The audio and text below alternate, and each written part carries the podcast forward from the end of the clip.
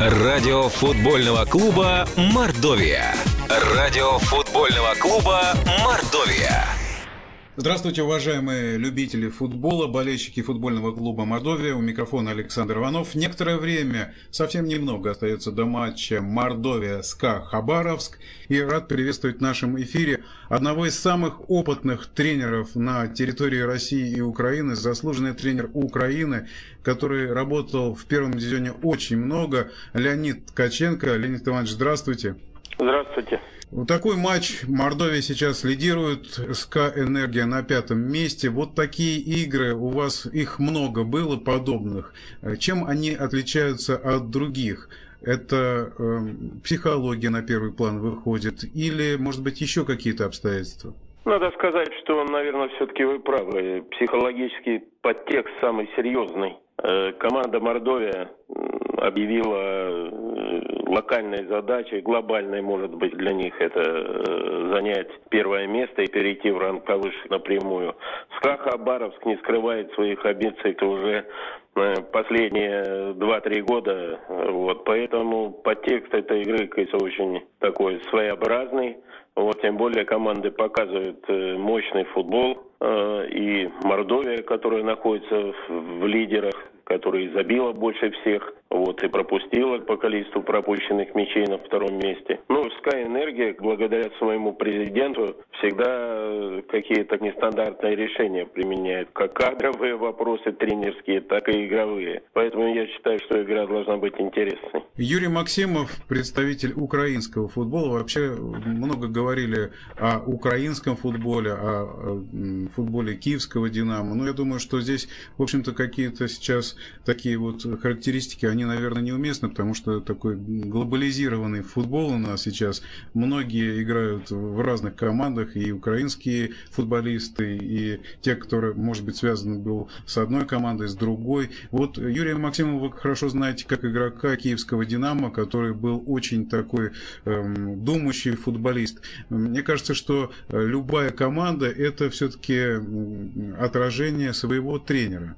Или все-таки тренер тренер, он, как э, у вас было в Балтике, вы отталкивались от того состава, который был. Вот, конечно, мечта тренера каждого – это постараться слепить команду, которую он видит и как понимает футбол. Но приходится отталкиваться от того состава, который есть. Ну, это сейчас, я скажу, очень э, такое явление далеко не редко, когда тренер приходит и э, у него или нет возможности, или наоборот команда уже комплектована была до него, но не показывала результата. Поэтому я отношусь к этому, конечно, совершенно профессионально. Ну что делаешь, если нет возможностей, а вот, приходится работать с теми футболистами, которые есть. Хотя идеальная ситуация это когда тренер имеет возможность посмотрев команду, укомплектовать ее так, как он видит. Вот так, как он видит игру, так, как он видит основной состав и игроков, которые должны конкурировать. Поэтому здесь не вижу проблем для тренера Максимова. Э, к сожалению, я уже 20 лет как уехал э, из Украины, вернулся домой в Калининград. И могу сказать, что это, конечно, был футболист не только думающий, как вы сказали, но это был футболист с характером, вот, бойцовским, потрясающим. Ну, могу сказать, что у Лобановского другие не играли. Вот. И интеллект, и ведущая роль в команде. Ну и плюс он поработал с такими тренерами, наверняка он что-то впитал, передаст, сказать, все это команде, в которой он работает. Пока у него получается, прямо скажем, неплохо. Да, безусловно, он еще играл и в Германии, болельщики Мордовии об этом прекрасно знают, и вот это вот украинско-германский такой подход к футболу, но в данном случае это только плюс э, нашей команде, потому что и дисциплина, и бойцовские качества, все это присутствует, а вот Sky Энергия, команда идет на редкость высоко, и хабаровский футбол мы знаем и вспоминаем даже те же советские времена, много было талантливых ребят, которые играли в Хабаровске, ну, достаточно можно вспомнить того же Сергея Березина, который потом перебрался в ЦСКА, и сейчас он в последнее время, по-моему, работал с Амуром.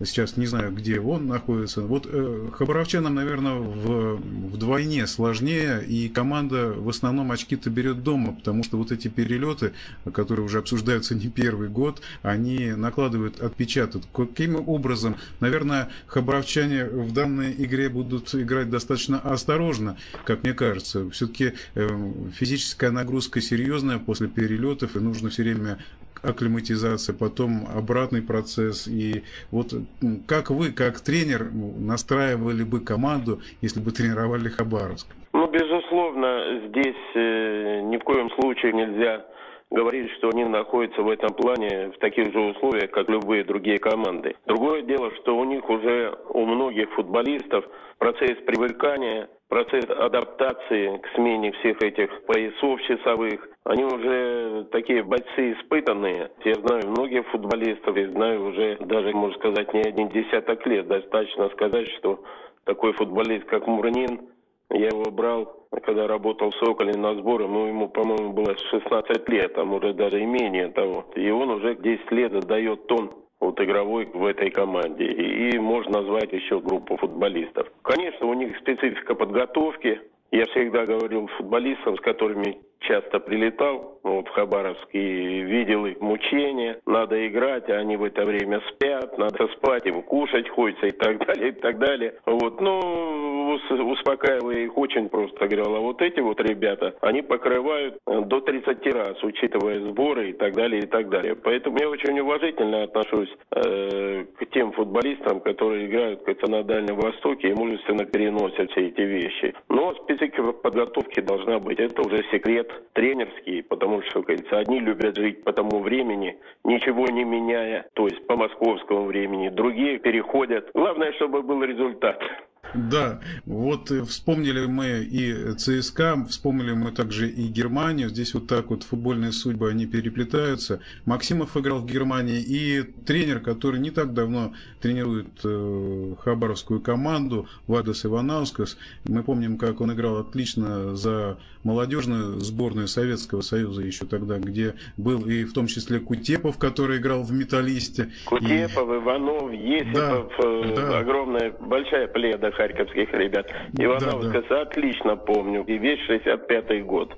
Да, да. И помните, насколько он мощно играл? Вот я помню, что э, в Лужниках даже был на том матче, когда у нас проходил, по-моему, юношеский или молодежный чемпионат мира, когда и Кутепов играл, и вот Иванаускас. Чемпионат Бубля... мира, да. Да, Бубляускас, по-моему, с Нигерией да. тогда играли. Был да, очень да, интересный да. турнир. И вот Вальдес вам запомнился каким футболистом? Ну, это я могу сказать э, отлично, потому что он, у них вообще была команда э, весьма такая своеобразная, вот, прямо скажем, любого футболиста в какую форму не одень, а можно будет сказать, что вот этот футболист Жальгерис, а этот футболист там Днепропетровск, футболист из э, Тбилисского Динамо и так далее, они были совершенно разноплановые, из которых тренерам, в общем-то, это несложно было сделать хорошую команду, они были умелые. Что касается самого Вальдеса, мне он запомнился всегда своей мощью, своим, кажется, характером,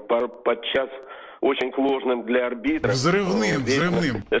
Взрывным таким, и особенно, кажется, он ну, не выделялся, я бы сказал, такой мускулатурой, как допустим, мы видим по телевизору, когда майку снимает уважаемый Ибрагимович, там одни квадраты кругом, там можно изучать как анатомический экспонат это каждую мышцу. Он не был таким, он был рыхловатым, вот таким, все время это футболочка на выпуск, но там было столько мощи, вот, внутренний, и это был хороший футболист, и с потрясающим характером. Мне кажется, он в состоянии э, и уже, наверное, передает вот свой характер своей команде. Она становится неуступчивой, она становится боевой, поэтому здесь прогресс, мне кажется, налицо. Да, и э, когда он играл в Германии, у него прозвище-то было Иван Грозный, хотя он представитель прибалтийского футбола, и, собственно, и Жальгерис, наверное, тоже каким-то образом повлиял на мировоззрение Ивана Аускаса. Сейчас я напомню, что Хабаровск играл две выездные встречи, э, и в Владивостоке 0-1 проиграл, и в Москве, ну, точнее, это московский регион, так скажем, торпеды играют сейчас в Раменском. Э, торпедовцы выиграли всего лишь 1-0. То есть, в общем-то, где-то общие подходы, наверное, и у Максимова, и Иванаускаса, поскольку они прошли вот школу Бундеслиги, у них есть. И мне кажется, что такое, уж простите, такое неэфирное слово Бадалова, такое будет. Очень сложно придется Мордовии в матче с Хабаровском, даже и по этим причинам тоже. Как вы считаете? Ну, трудно предположить. Я буквально неделю назад меня попросили прокомментировать как раз вот эти вот э, игры прошедшего тура. Но я, по-моему, угадал всего лишь два или три. Вот, все остальное... Да нет, меня... Леонид Иванович, мы счет-то не просим, а просто не, не, по не, характеру. Просто подвожу к тому, что очень трудно мне даже, ну, если такой термин Бардалов, ну, заменим его, кажется, на э, более, кажется, такой... Интеллигентный, сойдутся, интеллигентный. Да, сойдутся, в общем-то, действительно две команды которые с, с определенным психологическим подтекстом. Я знаю, что такое играть, когда задача стоит только первое место, или что еще хуже играть, когда ты находишься в зоне вылета, вот. Это, конечно, колоссальный перегруз, но учитывая то, что у Мордовии есть уже определенный очковый запас, мне почему-то кажется, что э, у них в психологическом плане будет определенное превосходство. А две э, проигранные игры на выезде, несмотря на то, что с минимальным счетом выступили, они, конечно, не добавляют повышенных эмоций для, в данном случае для команды Хабаровск. Леонид Иванович, и в заключение, мы вот говорили о психологическом настрое на этот этот матч. А если оценивать турнир в целом, для первого дивизиона, поскольку игры очень часто идут, это скорее такая гонка на выживание, и тренеру приходится работать в режиме, наверное, наставника сборной команды, где нет практически тренировочного процесса, а ему нужно работать больше как психологу, наверное. Какие все-таки вы пункты бы перечислили, э, слагаемые успеха чтобы выйти из первого дивизиона в премьер-лигу российскую? Ну да, их не так-то много. Первое, вот, это, конечно, экономическая составляющая, потому что э, команда, которая с большими проблемами в плане даже бытовых проблем, вот вызванные финансовыми неурядицами, они, конечно, сразу э, понижают уровень команды, которая составит вопрос по выходу в э, премьер-лигу. Это раз. Второе, это, конечно, наличие игроков, э, квалифицированных для решения этой задачи. Третье, это единство. Единство начиная от президента и кончая массажистом и целым, кажется, кругом людей, которые обеспечивают жизнедеятельность этой команды. Вот это третий, ну, вот эти вот основные факторы. Если все это совпадает, вот эта команда всегда решит эту задачу. Если нарушается самое главное, это единство в клубе, ну, будем говорить откровенно, очень много сейчас, очень много, к сожалению, когда люди, которые никогда в футбол не играли, вот, э, занимались бизнесом, вот они сейчас позволяют себе влезть к тренеру, что-то подсказывать, а иногда и просто диктовать. Если тренер себе позволит, значит, вот такое отношение между собой, то, значит, он срубит сук, на котором он сидит. Это все видно сразу. Поэтому здесь должно быть четкое разделение своих функциональных возможностей и так далее. Ну, я назвал три составляющие, которые для команды кажется, наиболее важные для достижения цели. Ну, я прямо ваш список внимательно слушал и сопоставлял. В Мордовии такого нет. И есть э, все для того, чтобы выйти в премьер-лигу. И, наверное, самый последний вопрос, Леонид Иванович. Вот сейчас. Э, у нас чемпионат разбит на две части.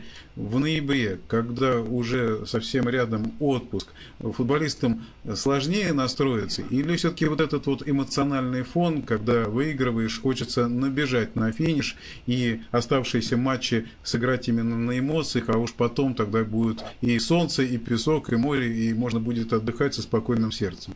Да, команда, которая решает именно вот такую задачу, как в данной ситуации решает Мордовия, Алания, еще туда же можно добавить команды, которые борются за третье, четвертое места. Очевидно, им сейчас не до отпуска, им сейчас именно такое настроение для того, чтобы подойти к большому перерыву с минимальными потерями в очках. Что касается других, то я допускаю допускать, что команды, которые там в золотой серединке, или же команды, которые там под ними, здесь могут быть такие нюансы недонастроя, вот, голова уже у футболистов частично, кажется, уже где-то на Бали или на Гоа или где-нибудь еще, или просто в домашней обстановке, если это приезжие ребята. Поэтому такой вопрос существует психологического плана. Пожелаем нашей команде в матче с Хабаровском удачной игры, хорошего результата. И я напоминаю нашим слушателям, что в нашем эфире был заслуженный тренер Украины, один из самых опытных футбольных тренеров на территории России и Украины, который входит э, в объединение отечественных тренеров по футболу. Леонид Каченко, Леонид Иванович, еще раз спасибо, что принимали участие в нашей передаче. Всего доброго, наилучшие пожелания. Желаем нашей команде успеха в матче. У микрофона был Александр Иванов. Всего хорошего. Радио футбольного клуба «Мордовия».